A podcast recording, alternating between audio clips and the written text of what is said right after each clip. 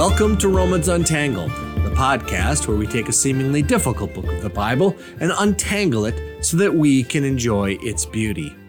Season 4, Episode 7 Accepting One Another. Romans 15, 1 to 13. Probably the most difficult thing to do, maybe in life, but especially in the church community, is to actually love and appreciate people especially those with whom you differ. When those differences are about the ways that we have chosen to live out our freedom in Christ and what that looks like, uh, it can cause some significant tension, especially when it's rooted in family history, customs. This week on Romans Untangled, we're going to dive right into Paul's teaching about how the gospel calls us to accept one another deeply from the heart. Pastor Steve Treichler here from Hope Community Church, Minneapolis, Minnesota. I want to welcome you back to Romans Untangled for our last few episodes of this entire series. It's been a heavy week here for sure. We are in the seventh day right now. These episodes are recorded a little bit early of the Israel and Hamas war. And it has just really grieved me to see the horrific images of the warfare and the brutality that's happening towards one another in that area of the world. And it and in a lot of ways it's it's very relevant even for our study today. But my prayers have been going out and continue to go out to the people of that region uh, that God would just do a rem- remarkable work of healing, of making His name great there, and that there would be peace in that region. You can see this age old conflict that has gone on there between Jewish people and uh, non Jewish people. In this case, it's mostly from people from the Islamic faith, but, but there's a long history of Israel being at war and the Jew and Gentile relationship being very, very hostile. And that is extremely relevant as we read the book of Romans and understand what what some of the history was and and how people felt about each other in those days. Now, obviously, at the time when the book of Romans was being written, Israel was not a nation. It had been exiled, and the Roman Empire had come in and taken over everything. However, with that said, the people of Israel kind of kind of viewed themselves differently, and other races, ethnicities, they're all Roman citizens, but but other people kind of viewed them differently, and and and there was significant tension. And realize now that that when when Christ comes and the apostle Paul and others start planting churches in the known region, and they're starting to be filled these new churches with Jewish people and Gentile people. They're going to be doing something very cross cultural, and that is hanging out with one another. And that if you start to feel some of that tension that's there, you'll understand better. I think one of the main thing that's going on in the book of Romans, and that is dealing with how do we work this out together. In fact, I think that's one of the beautiful stories of scripture is that it seems to be just a Jewish book only. And by the time we get to the New Testament, we realize it's for all people. And yet, that doesn't mean that we're supposed to be dismissive, those of us who are not Jewish or Gentile, that would be called. We're not to be dismissive of Jewish people. And so it's just it's just filled with this and it's filled with gospel realities about what Christ has done for us, who we are in Christ, whose we are now in Jesus, uh, and then and then also just how we live. And we've been going through this a lot. Last week on Romans Untangled, we looked at the whole chapter of Romans 14. That was quite a quite a big chunk of text. I want to go just refresh your memory because it's going to lean into our passage today, which is Romans 15, 1 to 13. Let me just read a few verses here.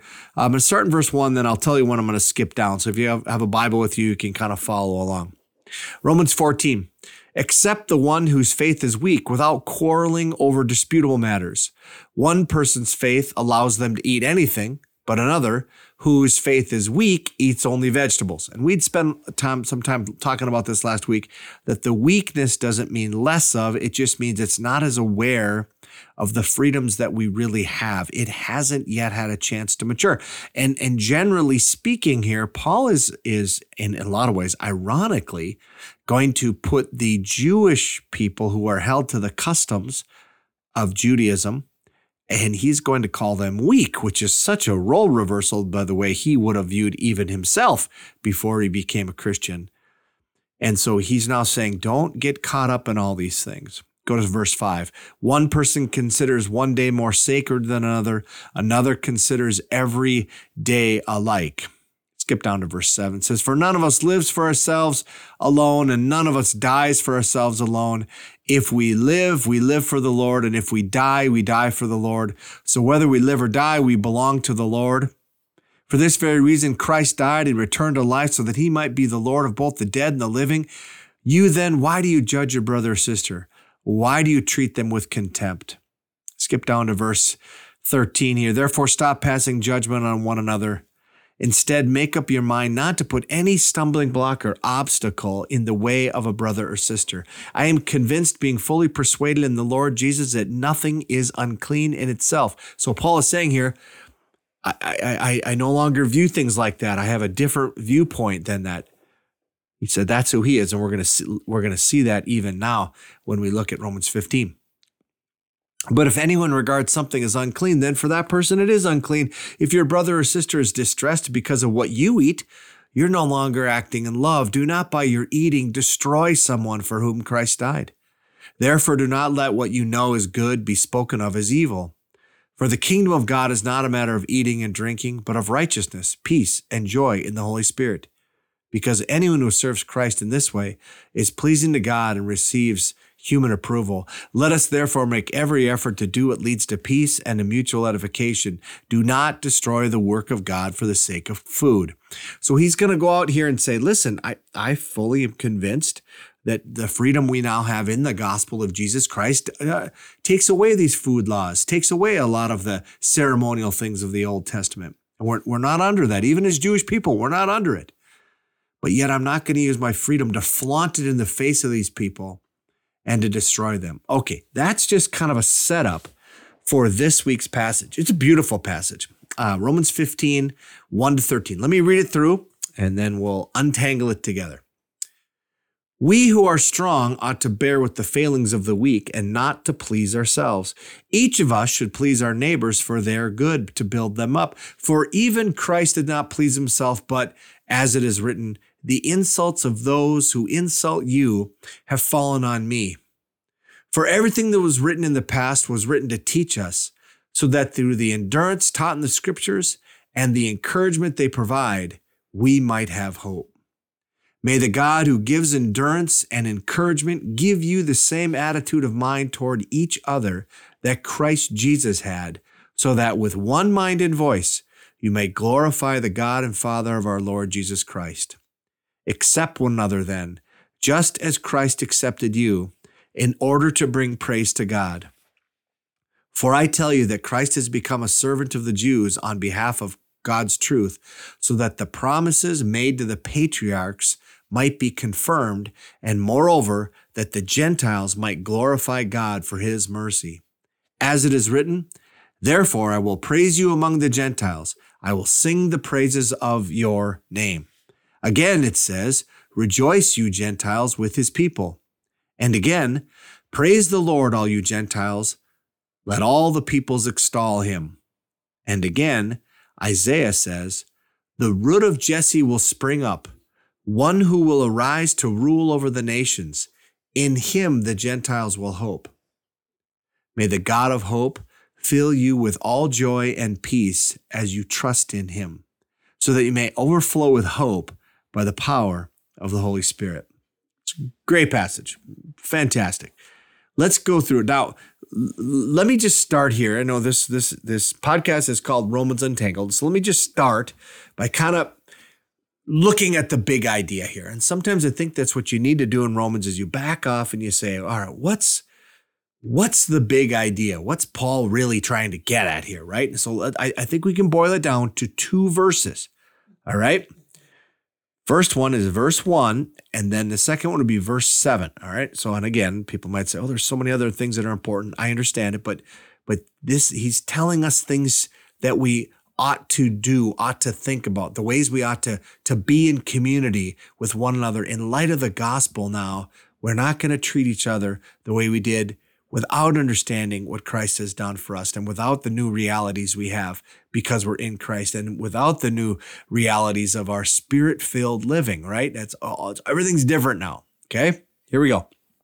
Verse one, we who are strong ought, uh, we're indebted to bear. Bear is a great word there, right? Bear with the failings of the weak, not to please ourselves. And then that leads into, I think he crescendos it into verse seven. And then everything after that kind of supports that. He says, accept one another then. Accept one another then, just as Christ accepted you in order to bring praise to God. Okay. So let me, uh, let me kind of unpack the verse one there. We'll kind of list the, some of the things that are happening between verse one and verse seven, and then we'll land on verse seven. Okay. So let's look at this. First of all, he says, We who are strong ought to bear with the failings of the weak and not to please ourselves. He, he really likes to use this word please, right? And that's a fun word to do a little word study on. And I did a little word study and it just says uh, to give pleasure or satisfaction. It means to accommodate. In other words, it means to bring comfort and all these kind of things, right? In other words, if I'm strong, I'm supposed to bear with, and it uses the, it's interesting here. He uses the word failings. Wow. So he would say, what they're doing here, they're not using their freedom correctly. They could be more free, but it's not in a way that they're adding anything to Jesus to say that they, they need these things in order to be right with God, but they're not living out their freedom correctly. And he calls it failings. And yet he says, I, my goal here is to minister to people where they're at and then not to just comfort or not just to seek my own good or not just to please or not just to give satisfaction for myself. Verse 2 each of us should please our neighbors for their good to build them up. Wow, just think about it. Does that mean every relationship I come in, do I view it as my goal to build them up? Or is it to be right or to maybe even to kind of tear them down? The gospel has a new orientation for the believer that that's what we do in society. We're builder uppers. And he links this like he always does. the Apostle Paul loves to show you look at Jesus, both as your source, both as uh, the one who is the, the great power that you have, the way, the reality of what the gospel is in your life. But not only that, as a great example. For for even Christ did not please himself, but as it is written, and he quotes from Psalm 69 9. And he says, The insults of those who insult you, and the you there is God. So those who insult God the Father have fallen on me, Christ, the, the Son. He, he says, I'm not, I'm actually not going to just seek my own pleasure. I'm going to take all of this sin and thing, uh, the failings of the world, and put them on me. Now, comma, I don't want to speak for you, but I know that this is one of the hardest things in my life. I have realized uh, over periods of time uh, since becoming a follower of Jesus, 40 plus years ago now, how selfish I am. And, and then I stop and say, wait a minute, I, I'm not selfish. I just want what I want, when I want it, how I want it, with who I want it. but I'm not selfish. I, we are incredibly people who look inwards to self. We, we, we, we look at what's going to make us the most comfortable. And I, man, I have comfort idols. I have selfish idols. I have making things right for me. I have harmony idols. I mean, there's all kinds of things going on within me that I'm so glad Jesus doesn't have that he is willing to go to the cross for me and to lay all those down. Now, I don't think there's anything wrong with comfort. I think comfort's a great thing. In fact, we're going to see that in just a second. Paul's going to lift this up and say that comfort's a great thing. I don't think there's anything wrong with wanting harmony amongst people. I don't think that those are wrong things. It is though when they become God things. Remember we talked about that way back in season 1 when when good things become God things, they become bad things. They become idols. And so uh, comfort can be one of those things. Now Paul's going to lean in on this here in verse 4.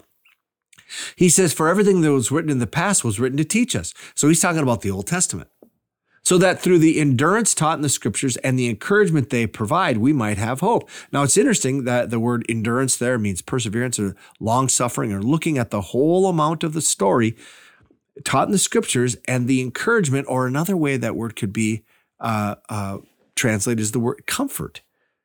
They give comfort. Now, not only the scriptures do that, but look at verse 5. May the God who gives endurance, perseverance, and encouragement, comfort. Give you the same attitude of mind toward one another, toward each other that Christ Jesus had, so that with one mind and one voice you may glorify the God and Father of our Lord Jesus Christ. Wow, that is awesome. That's what true unity is. It's where I have this attitude of mind towards, towards others that says, I love you exactly the way you are. Look at verse 7 then.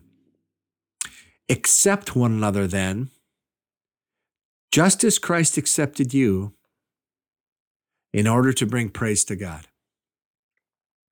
Now, how did Jesus accept you? That's what, right? The, the, the analogy here is I'm supposed to accept others the way that Jesus accepted me. How did Jesus accept me? Well, he accepted me exactly the way I am. Romans 5 8, right? But God demonstrates his own love for us in this while we were still sinners, Christ died for us. So he accepts me that way. Now, we love to use this phrase at our church all the time. Uh, we love you exactly the way you are but we love you too much to leave you there. We want you to grow. So, how does Christ accept me? He accepts me unconditionally, 100%, and He says, I take you exactly as you are. I want you just to bask in that for a minute and realize that unconditional love that is there for you, there's nothing you can do that will make Jesus Christ love you more, and nothing you can do that will make Jesus Christ love you less. He has fully accepted you. And it's not a but here, and he loves you too much to leave you there. So that doesn't mean that we avoid speaking into other people's lives or even our own lives. Of course not. It just means that the gospel reality of acceptance makes me just kind of breathe a little easier and say, okay, I accept you, brother. I don't necessarily agree with you on all things, but wow, do I love you and accept you. And I refuse to dwell on these things that are our differences. You could pray for me on that. That's something, Uh, you know, but pray for each other on this. This is hard. And here the, the promise is it comes through scripture and it also comes from God. May he give that to us, right? Verse 8. For I tell you that Christ has become a servant of the Jews on behalf of God's truth, so that the promises made to the patriarchs might be confirmed, and moreover, that the Gentiles might glorify God for his mercy. Okay, so now he's going to lean into the problem in the church, right? The problem is a Jew Gentile problem. The problem is cultures at war, cultures that are really radically different, and people looking down on one another for their cultures, and especially the Jewish people lining their culture up with being followers of God, and these Gentiles don't. And so there's kind of a snobbery towards them, all right?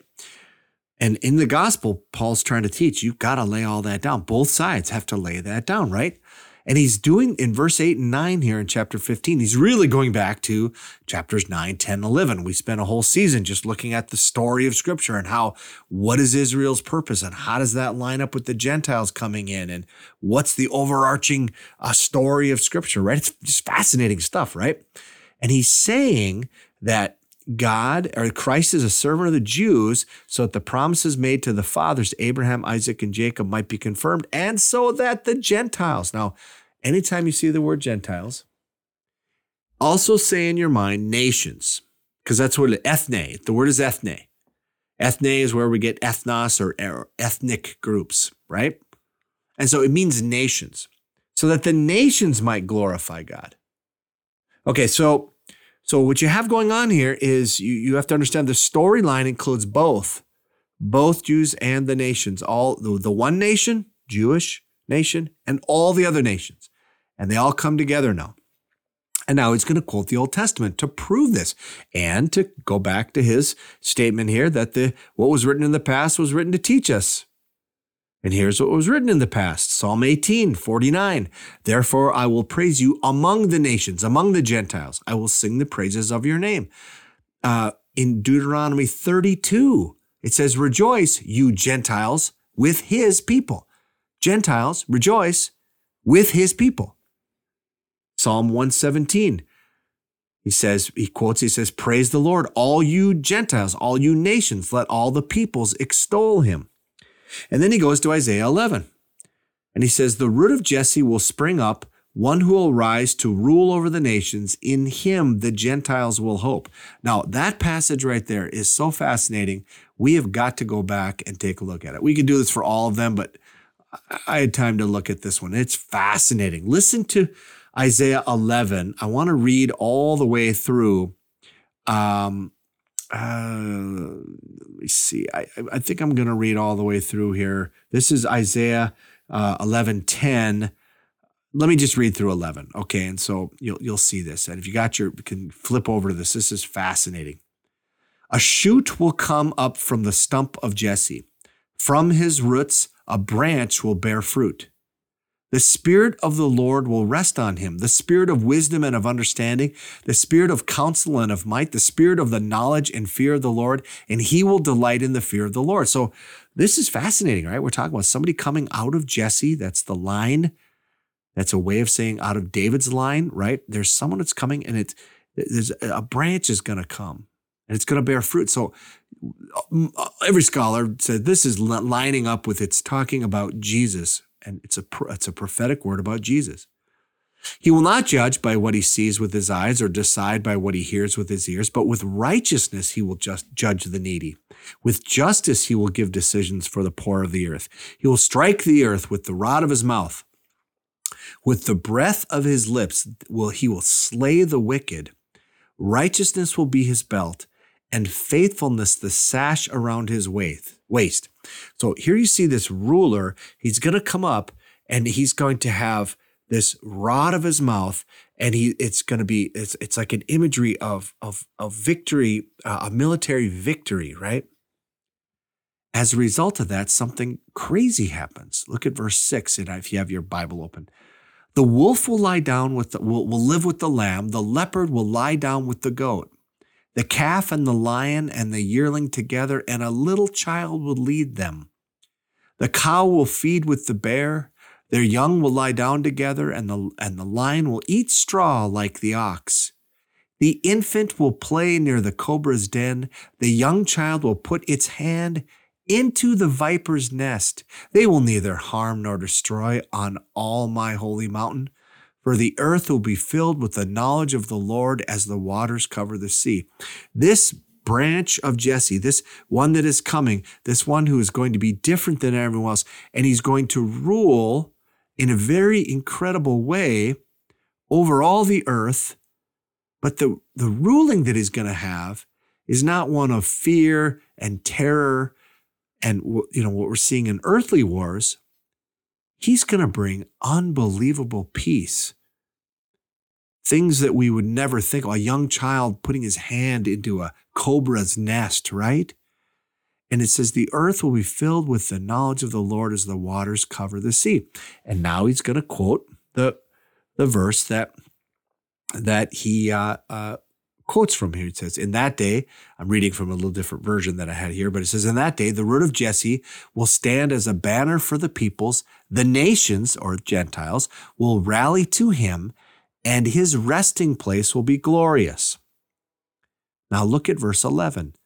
In that day, the Lord will reach out his hand a second time to reclaim the surviving remnant of his people from Assyria, from Lower Egypt, from Upper Egypt, from Cush, from Elam, from Babylonia, from Hamath, and from the islands of the Mediterranean. Okay, so he's saying now there's something that's going to happen that is, and, and this is what the people of Israel, as they would have read Isaiah, it was during the exile and they were scattered around and they would have been looking for verse 11. The Lord is going to reach out his hand. He's going to bring his people back. But it's not just that. It says that the nations are going to come to him. That was always the plan. It's right there in the Old Testament. And Paul wants to make it clear that that always was the plan. Now, I, I want to click into something here because this goes back to something we raised on the very first season in the very third episode when we talked about Romans 1 5. And in Romans 1 5, Paul brings up an interesting, uh, interesting, I don't know what you call it, uh, uh, concept or whatever.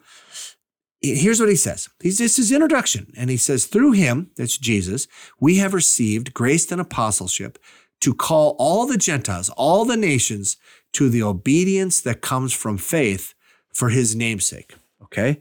And I teased that out a little bit because I said, what does that mean? Does that, there's a lot of controversy of what the obedience that comes from faith, what does that mean?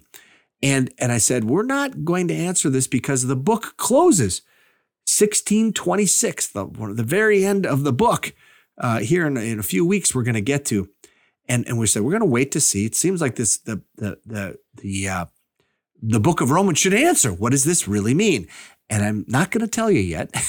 We're going to wait here a little bit, but I, I, want you to remember put a put a mental uh, pin in this discussion right here and in Isaiah 11 and how that takes place. He's going to close this section with a with a blessing, and I want to give you this blessing as well. Wherever you're at, may this be a blessing over you this week verse 13, Romans 15, verse 13. May the God of hope fill you with all joy and peace as you trust in him, so that you may overflow with hope by the power of his Holy Spirit. May that be your reality this next upcoming week. May that be something we see in our world. We pray this for the Middle East in all the conflicts they're going through. I hope you have a great week. We'll see you for our final few episodes here on Romans Untangled next time.